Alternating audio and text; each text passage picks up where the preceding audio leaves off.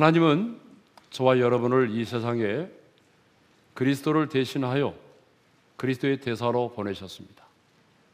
그리고 이 세상에서 그리스도의 대사로서 영적인 특권을 누리게 하셨습니다. 그 첫 번째 영적인 특권이 무엇인가 하면 우리 지난주에 나누는데요. 어느 집에 가든지 간에 가장 먼저 이 집이 평안할지어다 평안을 선포하며 비는 것이었습니다.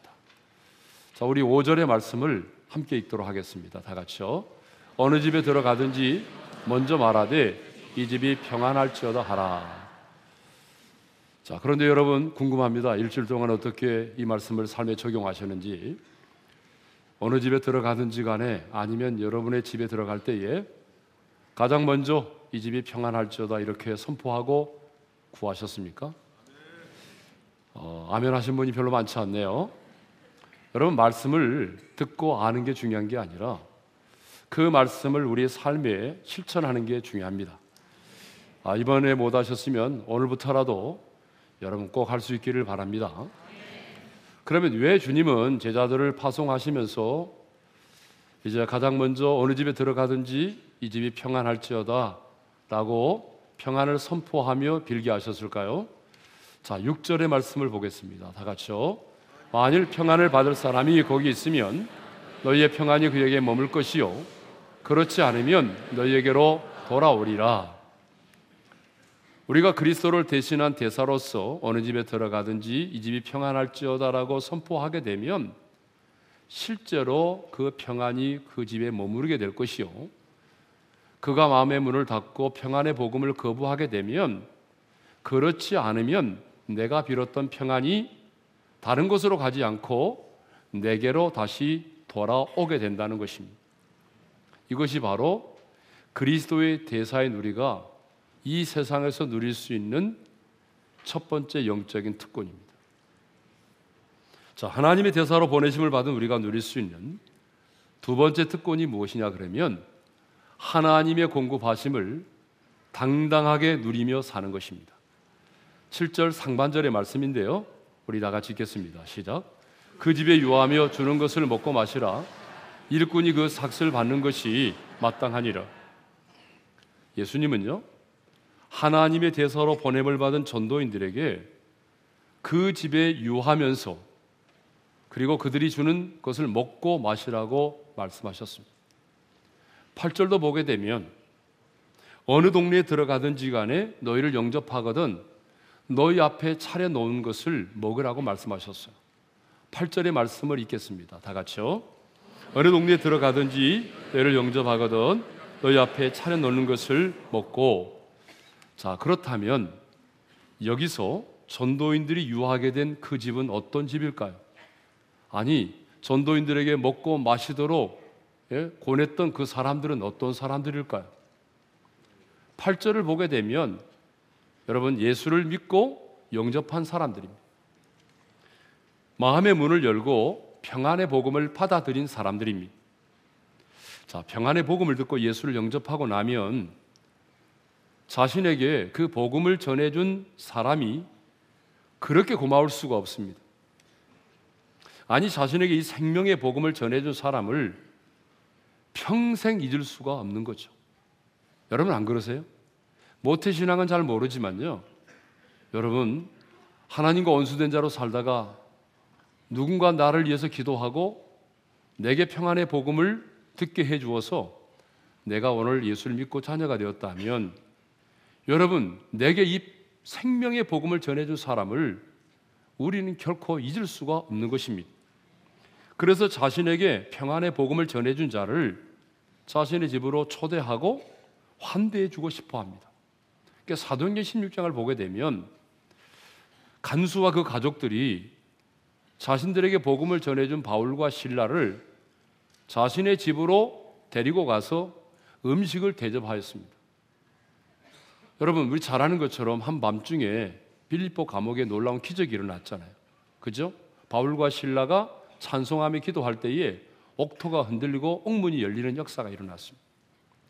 그러자 이 제수들을 지키는 간수가 아 문이 열렸으니까 제수들이 다 도망갔을 거라고 생각을 하고 칼을 빼어 차결을 하려고 했습니다. 그때에 주 예수를 믿으라 그리하면 너와 내 집이 구원을 얻으리라고 하는 복음을 듣게 됩니다. 간수만 듣게 된 것이 아니라 그 가족들도 복음을 듣게 되었습니다. 예수를 영접하게 되었고 그날 밤에 그 가족들까지 세례를 받게 되었습니다. 그런데 거기서 끝나지 않았습니다. 여러분 간수와 그 가족들은요 자신들에게 복음을 전해준 이 바울과 신라를 자신의 집으로 데리고 가서 음식을 대접하고 함께 기뻐했습니다. 사도행전 16장 34절입니다. 읽겠습니다. 시작. 그들을 데리고 자기 집에 올라가서 음식을 차려주고 그와 온 집안이 하나님을 믿음으로 크게 기뻐하니라. 여러분 이렇게 복음을 듣고 예수를 영접하게 되면 사람들은요 자신에게 복음을 전해준 사람들을 자신의 집으로 초대하고 싶어 하고 환대해 주고 싶어 하죠. 그런데 예수님은 지금 복음을 듣고 예수를 영접한 사람들의 집에 유하며 거기서 그들이 주는 음식을 먹고 마시라고 말씀하셨습니다.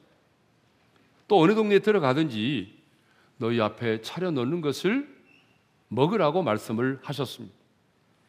자, 유대인들은 이방인들과 달리 부정한 음식을 먹지 않습니다.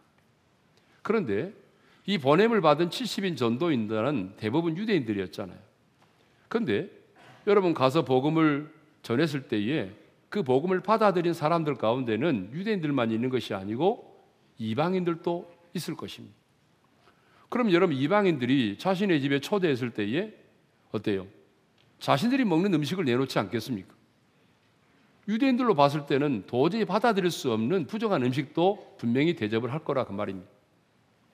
그런데 그럴지라도 너희가 유대인으로서 도저히 부정하다고 먹을 수 없는 음식을 대접할지라도 그 현장에서 어떻게 하라는 얘기입니까?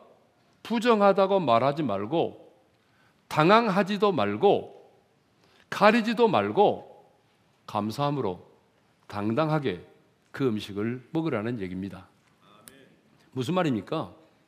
부정한 음식은 아닐지라도 그들의 환대를 부끄러워하지 말고 감사한 마음으로 당당하게 그 환대를 받으라는 얘기입니다.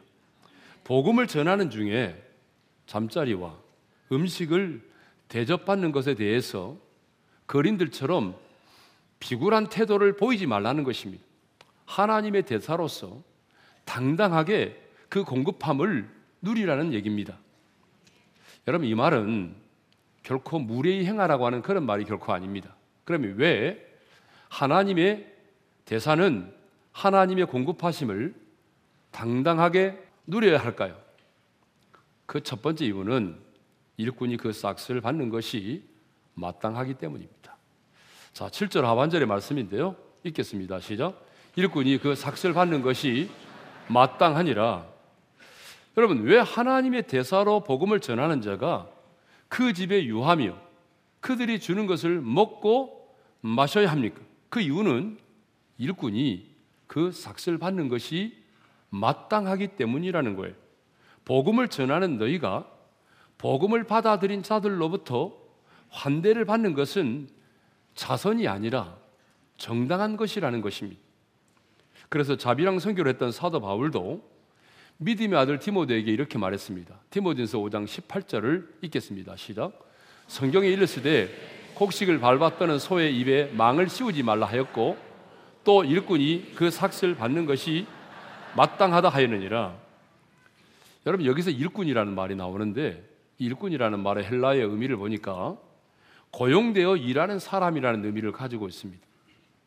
그런데 복음을 전하는 자들은 그 복음의 증거를 위해서 주님에 의해서 고용된 일꾼이다 그런 얘기입니다.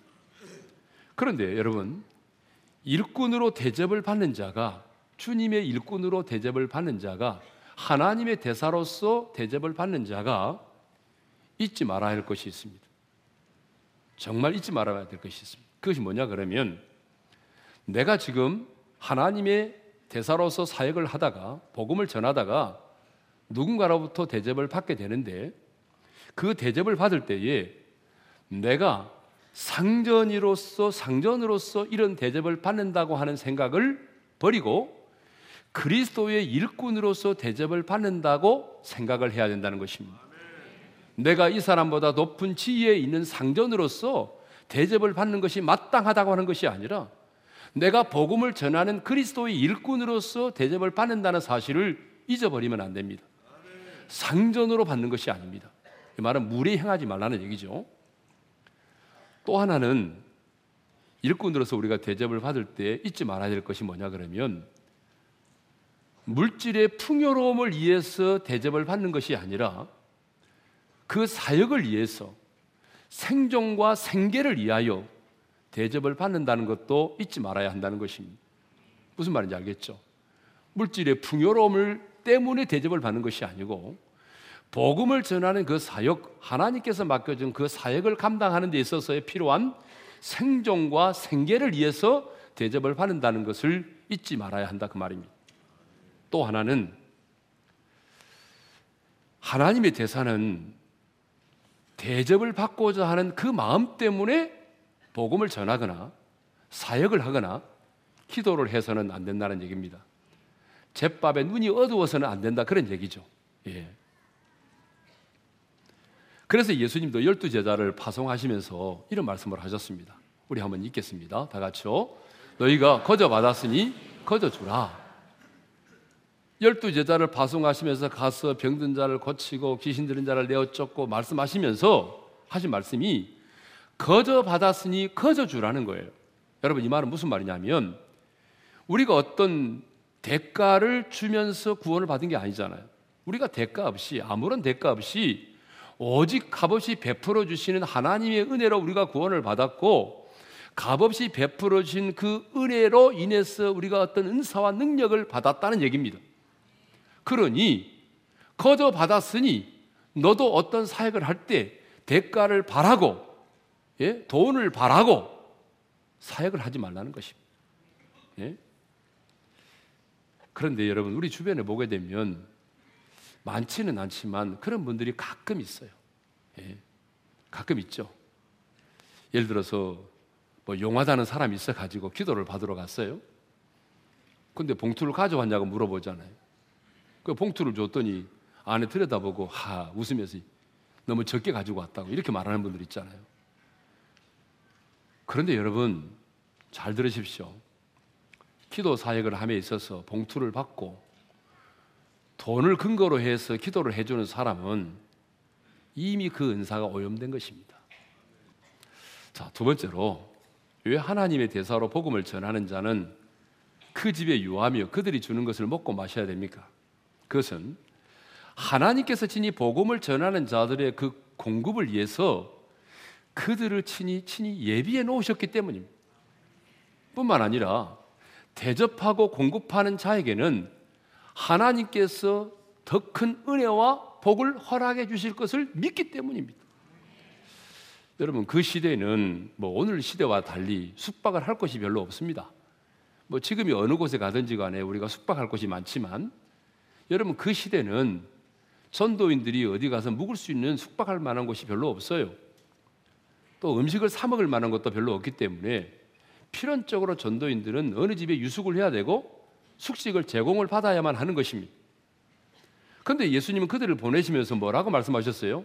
우리 지난번에 나눴잖아요. 4절에 이렇게 말씀하셨죠. 읽겠습니다.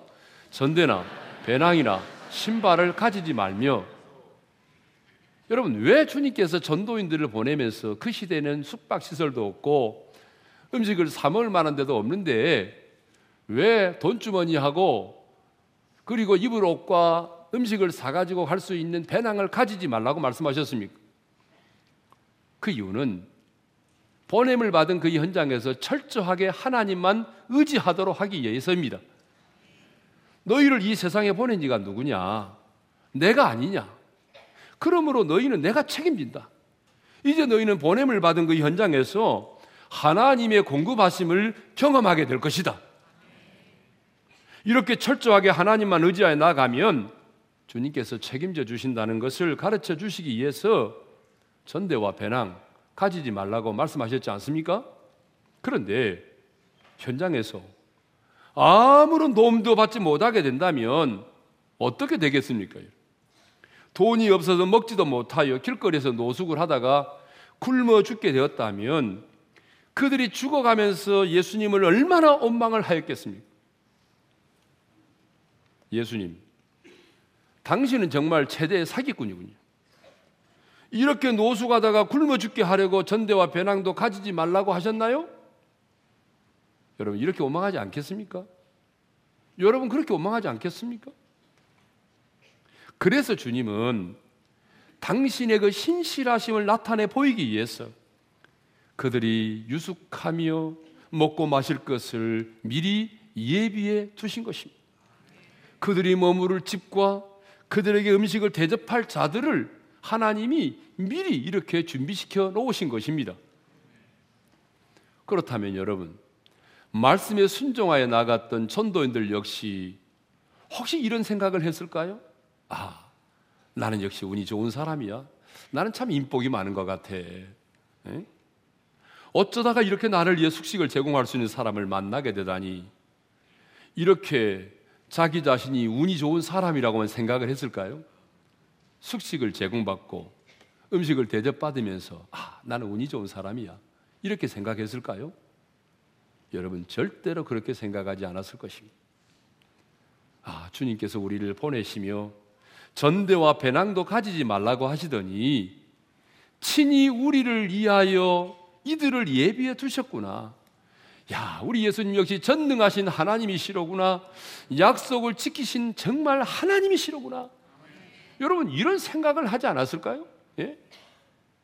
우리 하나님은 전능하시지만 언제나 사람을 통해서 일하십니다.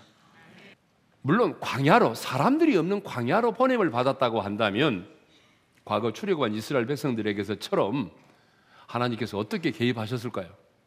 불기둥 구름기둥으로 그들을 지키시고 인도하시고 하늘에서 만나와 메추라기를 내려서라도 그들을 먹이시지 않았겠습니까? 그런데 지금 주님께서 전도인을 파송한 것이 광야가 아니란 말입니다. 사람들이 사는 세상이에요.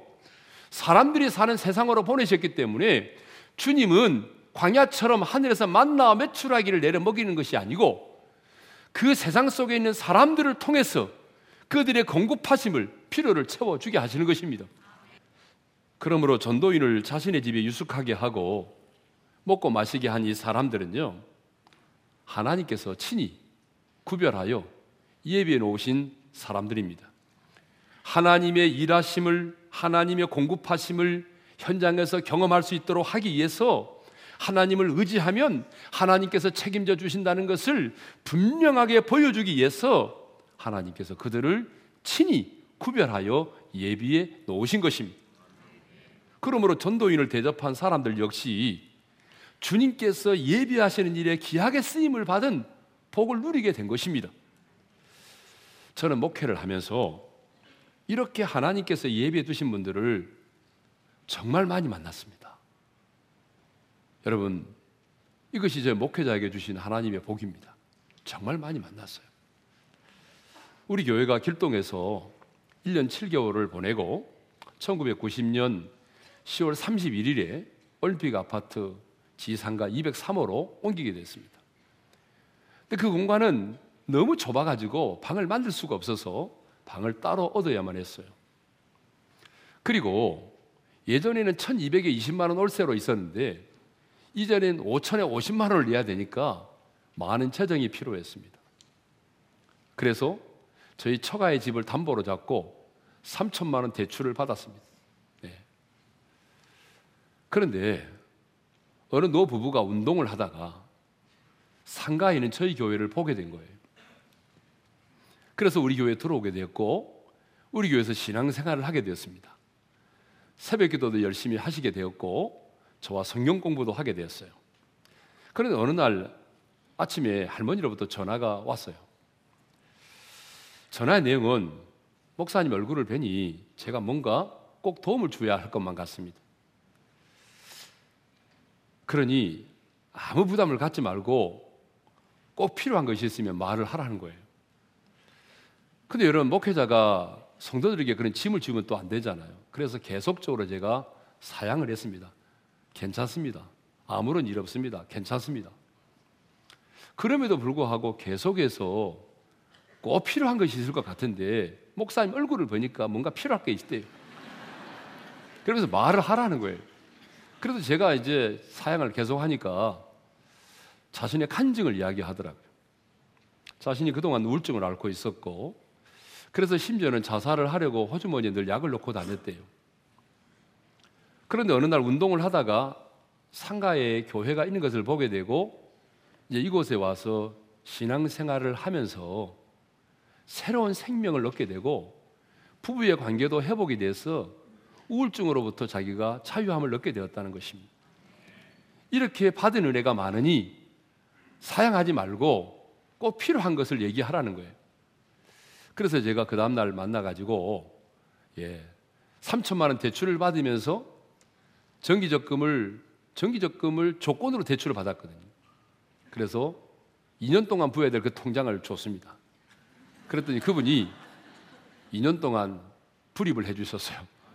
그래서 저는 그 어려울 때에 그분들은 하나님이 보내주신 사람들이에요. 예.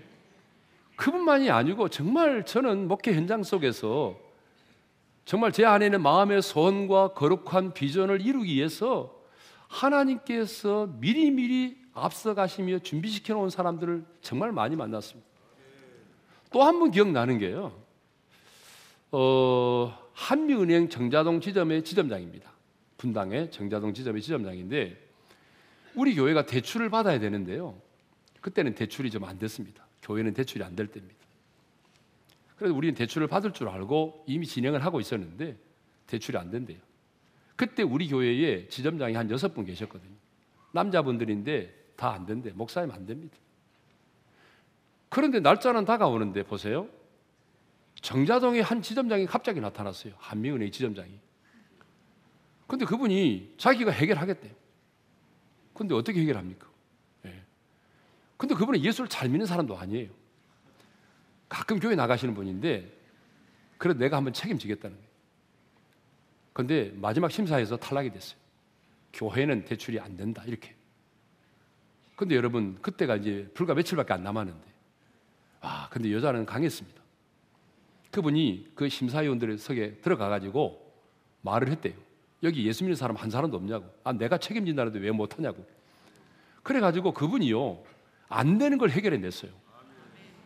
여러분, 곳곳에 보게 되면 이렇게 하나님이신 거룩한 비전을 이루는 일에 준비된 사람들을 정말 많이 만났습니다. 네?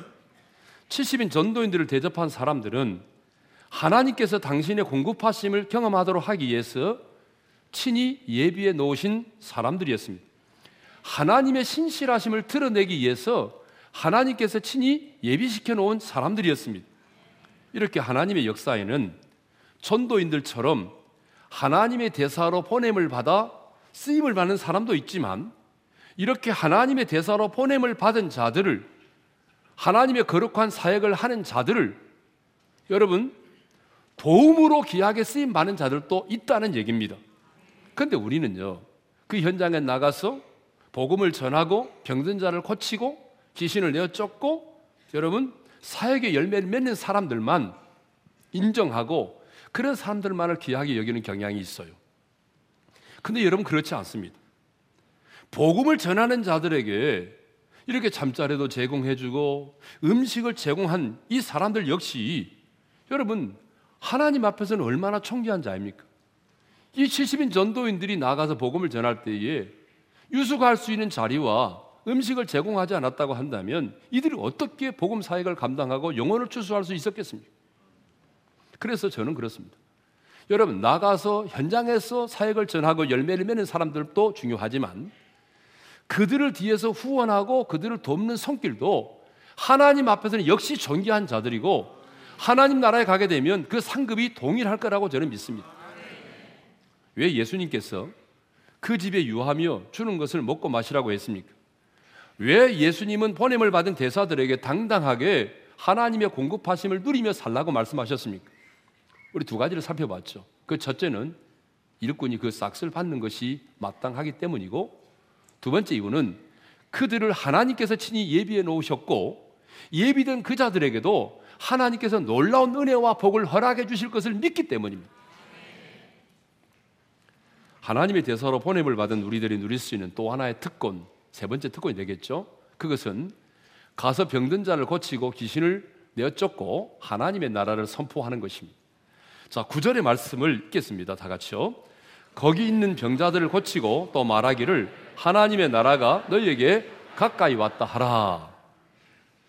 자, 우리 예수님은 앞서 앞서 제자들을 부르실 때도 뭐라고 말씀하시냐면 더러운 귀신을 쫓아내고 모든 병과 모든 약한 것을 고치는 권능을 주셨다라고 말씀하셨습니다. 그리고 이어서 열두 제자를 파송하실 때도 주님은 이렇게 말씀하셨습니다. 마태복음 10장 7절과 8절입니다. 시작. 가면서 전파하여 말하되 천국이 가까이 왔다 하고 병든 자를 고치며 죽은 자를 살리며 나병한 자를 깨끗하게 하며 귀신을 쫓아내되 우리 예수님은 70인 전도인만이 아니라 열두 제자를 파송하실 때도 동일하게 말씀을 하셨습니다. 또 부활하신 예수님은 하늘로 승천하기 직전에도 이렇게 말씀하셨죠. 읽겠습니다. 다 같이요. 믿는 자들에게는 이런 표적이 따르리니 곧 그들이 내 이름으로 귀신을 쫓아내며 새 방언을 말하며 뱀을 집어 올리며 무슨 독을 마실지라도 해를 받지 아니하며 병든 사람에게 손을 얹은 즉 나으리라 하시더라. 아멘. 예수님이 이 땅에 계실 때 행하셨던 중요한 사역이 있습니다. 그게 뭐냐 그러면 어디를 가든지 주님은 하나님 나라의 복음을 전하시고 병든 자를 고치시고 귀신들을 내어 쫓고 하나님의 나라를 선포하셨습니다. 그래서 예수님은 지금 70인 전도인을 파송하시면서도 열두 제자를 파송하실 때도 동일하게 자 가서 더러운 귀신을 내어 쫓고 병든 자를 고치며 하나님의 나라를 선포하실 것을 말씀하셨습니다. 그렇다면 여러분, 우리가 누굽니까? 그리스도를 대신하여 이 세상 가운데 보냄을 받은 그리스도의 대사지 않습니까? 그렇다면 그리스도의 대사로 보냄을 받은 우리도 주님께서 이 땅에서 행하셨던 그 일들을 마땅히 해야만 한다는 것입니다. 주님께서 하셨던 것처럼 우리도 병든 자를 고치고 귀신 들린 자를 내어 쫓고 하나님의 나라가 임하였음을 선포해야 하는 것입니다. 그렇다면 여러분, 하나님의 나라라고 하는 게 뭘까요? 하나님의 나라라고 하는 말은 여러분, 하나님의 통치, 하나님의 다스림을 말하는 것입니다. 하나님의 통치가 임하는 곳, 하나님의 다스림이 임하는 곳이 뭐예요? 그게 바로 하나님의 나라죠. 하나님께서 내 마음을 다스리기 시작하면 내 심령의 천국이 임하는 것이고 여러분의 가정에 주님이 다스림이 임하면 여러분의 가정에 천국이 임하는 것이에요. 하나님의 나라는 바로 그런 거예요. 그런데 왜 예수님은 병든 자를 고치는 것과 귀신을 내어 쫓는 것을 하나님의 나라와 연관시켜서 말씀을 하셨을까요? 이상하죠? 왜 주님은 병든 자를 고치고 귀신 들린 자를 내어 쫓을 때에 그것을 하나님의 나라와 연관시켜서 말씀을 하셨냐 그 말입니다. 그 이유는 귀신이 쫓겨나고 병든 자가 고침을 받는다는 것은 지금 우리 가운데 하나님의 나라가 임했다고 하는 가장 확실한 증거가 되기 때문입니다. 근데 여러분 오해하지 않기를 바랍니다. 병든 자가 고침을 받고 귀신들이 내어 쫓김을 받는다고 하는 것은 하나님 나라의 본질은 아닙니다. 하나님 나라의 본질은 제가 방금 말씀드렸잖아요. 주님의 통치, 주님의 다스림입니다. 여러분 귀신이 쫓겨나고 병든 자가 고침을 받는 것은 복음의 본질도 아닙니다. 본질은 아니에요. 그렇지만 그렇지만 중요한 것은 하나님의 통치가 임하면 치유와 회복의 역사가 일어난다는 것입니다. 여러분 주님의 다스림이 임하면 여러분 그곳에는 병든 자가 고침을 받고 어둠의 영들이 떠나간다는 것입니다. 빛 대신 주님의 통치가 임하는데 어둠의 영이 떠나지 않고 견딜 수 있겠습니까? 그러니까 당연히 주님의 통치, 주님의 다스림이 임하면 그곳에는 여러분 회복의 역사가 일어나는 것이고 어둠의 영들이 떠나가게 되는 것이고 사탄의 경관인이 무너지게 되어 있는 것입니다. 그러므로 그리스도의 대사로 보냄을 받은 우리도 이제 예수님의 이름으로 병든 자를 고쳐야 합니다. 여러분 병원에 가지 말라 그런 얘기 아닙니다. 우리가 병원에 가야 되고 수술도 받아야 되고 약을 먹어야 됩니다. 이것은 하나님이 우리에게 일반 은총이에요. 그러니까 우리는 일반의 은총도 누려야 되겠죠? 그러나 그러기 전에 먼저 여러분들은 하나님 앞에서 병든 자가 있다면 기도를 해야 됩니다. 그리고 귀신 들린 자가 있습니까? 어떻게 해야 됩니까? 내어 쫓으셔야 되죠. 근데 여러분들은 왜 여러분 스스로 내어 쫓지 않고 꼭 목사에게 데려옵니까? 나는 그것이 궁금합니다, 여러분. 성경 어느 곳을 봐도 귀신을 쫓아내는 은사는 없습니다. 어디 축사의 은사가 있던가요? 없습니다. 귀신을 쫓아내는 것은 은사의 영역이 아니고 그것은 권세의 영역이고 순종의 영역입니다. 주님께서 우리에게 주신 권세지고 권세를 가지고 순종하면 되는 것이지 여러분 그것은 은사가 아니라는 말입니다. 그러므로 여러분 그리스도의 대사로 보내심을 받은 여러분 병든 자가 있으면 기도하여 고치고 여러분 귀신 들린 자가 있으면 예수의 이름으로 내어 쫓고 그곳에 하나님의 나라가 임하였음을 선포하시기를 바랍니다. 그러면 왜 우리가 예수의 이름으로 명함인 귀신이 떠나가고 병든 자가 고침을 받는 이런 일들이 일어날까요? 그것은 하나님께서 대사로 보냄을 받은 저와 여러분에게 뱀과 정갈을 밟으며 원수의 모든 능력을 제어할 권능을 우리에게 이미 주셨기 때문입니다. 그래서 예수님은요, 이제 70인 전도인이 돌아와서 막 기쁨으로 보고를 하잖아요. 예? 주님의 이름이면 귀신들도 항복하고 떠나더이다. 막 그러니까 예수님께서 이렇게 말씀하셨어요. 19절의 말씀입니다. 다 같이 읽겠습니다. 시작. 내가 너에게 뱀과 정갈을 밟으며 온수의 모든 능력을 제어할 권능을 주었으니 너희를 해칠 자가 결코 없으리라. 여러분 이 말씀 중요하니까 다시 한번 읽겠습니다. 시작. 내가 너희에게 뱀과 정갈을 밟으며 온수의 모든 능력을 제어할 권능을 주었으니 너희를 해칠 자가 결코 없으리라. 믿어지면 아멘 합시다. 여러분 뱀과 정갈은 치명적인 독을 가진 짐승으로서 사탄의 세력을 상징합니다. 그런데 뱀과 정갈을 밟으며 그랬어요.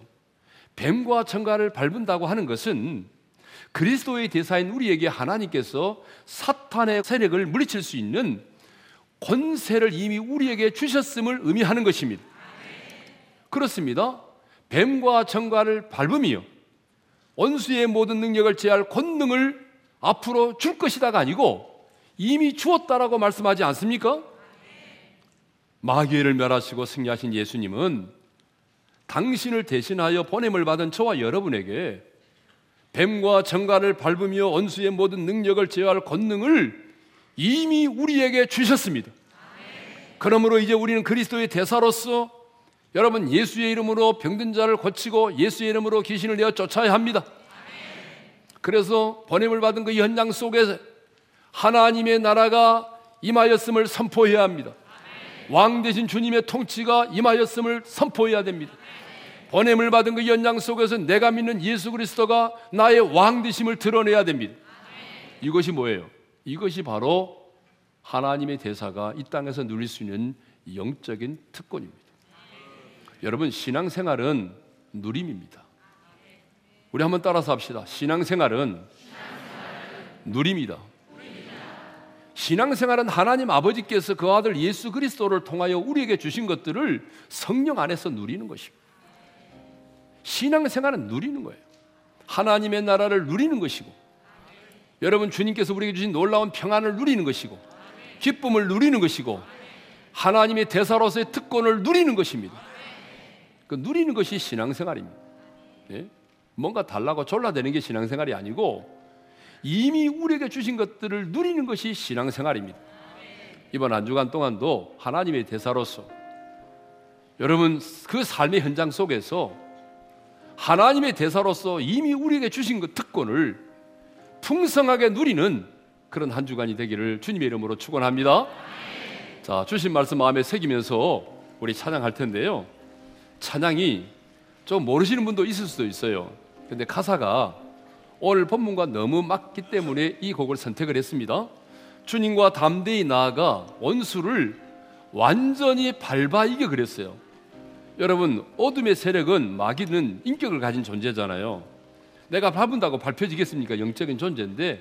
그런데 이 찬양을 부르면 얼마나 기분 나빠하겠습니까? 그죠? 얘라 더러워서 못 살겠다. 나 간다. 이렇게 나갈 거예요, 아마. 자, 우리 시간에 담대함을 가지고 당당하게 확신을 가지고 이 찬양을 드리도록 하겠습니다. 주님과 담대히 나아가 원수를 완전히 밟아 이겨 승리를 외치며 찬양하세. 그리스도 나의 왕 승리를 주신 하나님 백성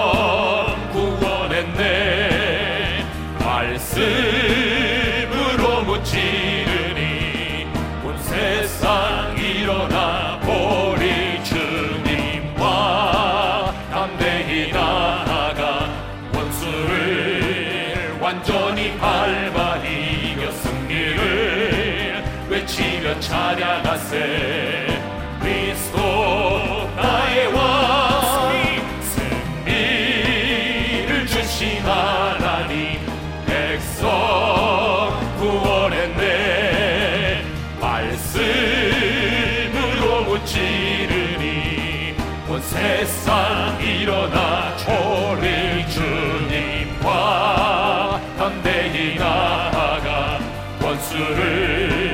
완전히 밟아 이겨 승리를 외치며 찬양하세 그리스도 나의 왕.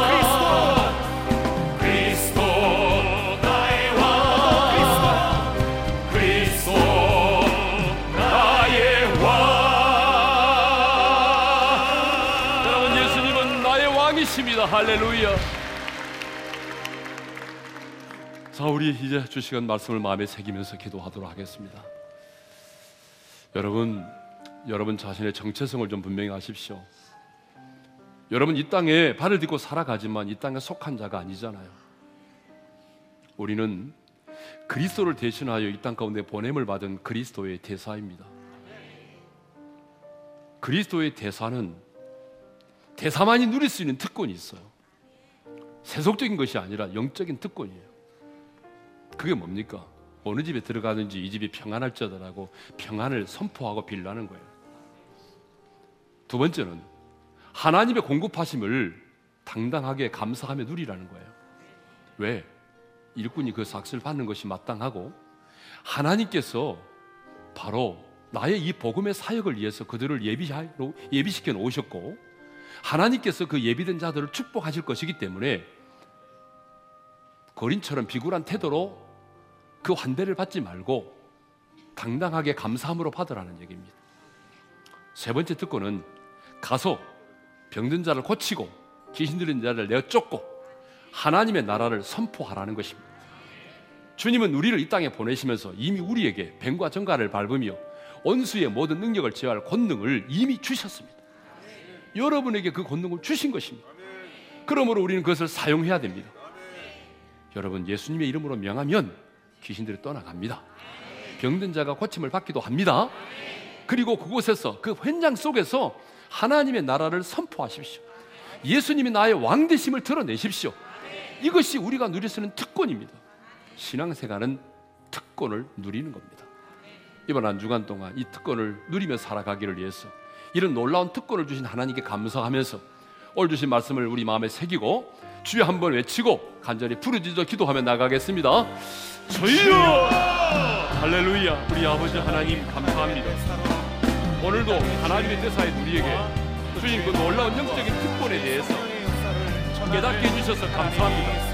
하나님 아버지 이제 보냄을 받은 그리스도의 대사로서 우리가 당당하게 이 집에 평안을 빌게 도와주시고 평안만 비는 것이 아니라 내가 아버지 하나님의 그 공급하심을 어린처럼 비굴한 태도로 받는 것이 아니라 당당하게 감사함으로 하나님 그 공급하심을 누리며 살아가기를 원합니다. 하나님 나아가서 복음을 전하는 자들만이 아니라 하나님의 그들을 돕고 위하여 준비된 사람도 하나님께서 동일한 은혜와 축복을 주실 줄로 믿습니다. 사랑하는 우리 어린의 성도들이 나아가 복음을 전하든지 아니면 그 복음을 전하는 자들을 위하여 기도하며 하나님 아버지 그들을 후원함으로 말미암아 하나님 나라의 동일한 생명을 받아 누리게 도와 주시옵소서. 하나님을 가서 병든 자를 고치고 예수의 이름으로 기준을 여쭙고 하나님의 나라를 선포하라고 말씀하신 주님 이제 우리가 담대히 나가서 예수의 이름으로 기준을 여쭙고 병든 자를 고치고 하나님이여 하나님의 나라가 임하였음을 선포하며 예수님이 나의 왕 되심을 만방에 드러내기를 원합니다. 이 영적인 특권을 풍성하게 누릴 수 있도록 우리 하나님 은혜의 은혜를 베풀어 주시옵소서. 이제는 우리 주 예수 그리스도의 은혜와 하나님 아버지의 영원한 그 사랑하심과 성령님의 감동, 감화, 교통하심이 그리스도의 대사로 보냄을 받은 자로서 주님이 주신 그 특권을 누림으로 하나님의 하나님 되심을 드러내기를 원하는 모든 성도들 위해 이제로부터 영원토록 함께 하시기를 축원하옵나이다. 아멘.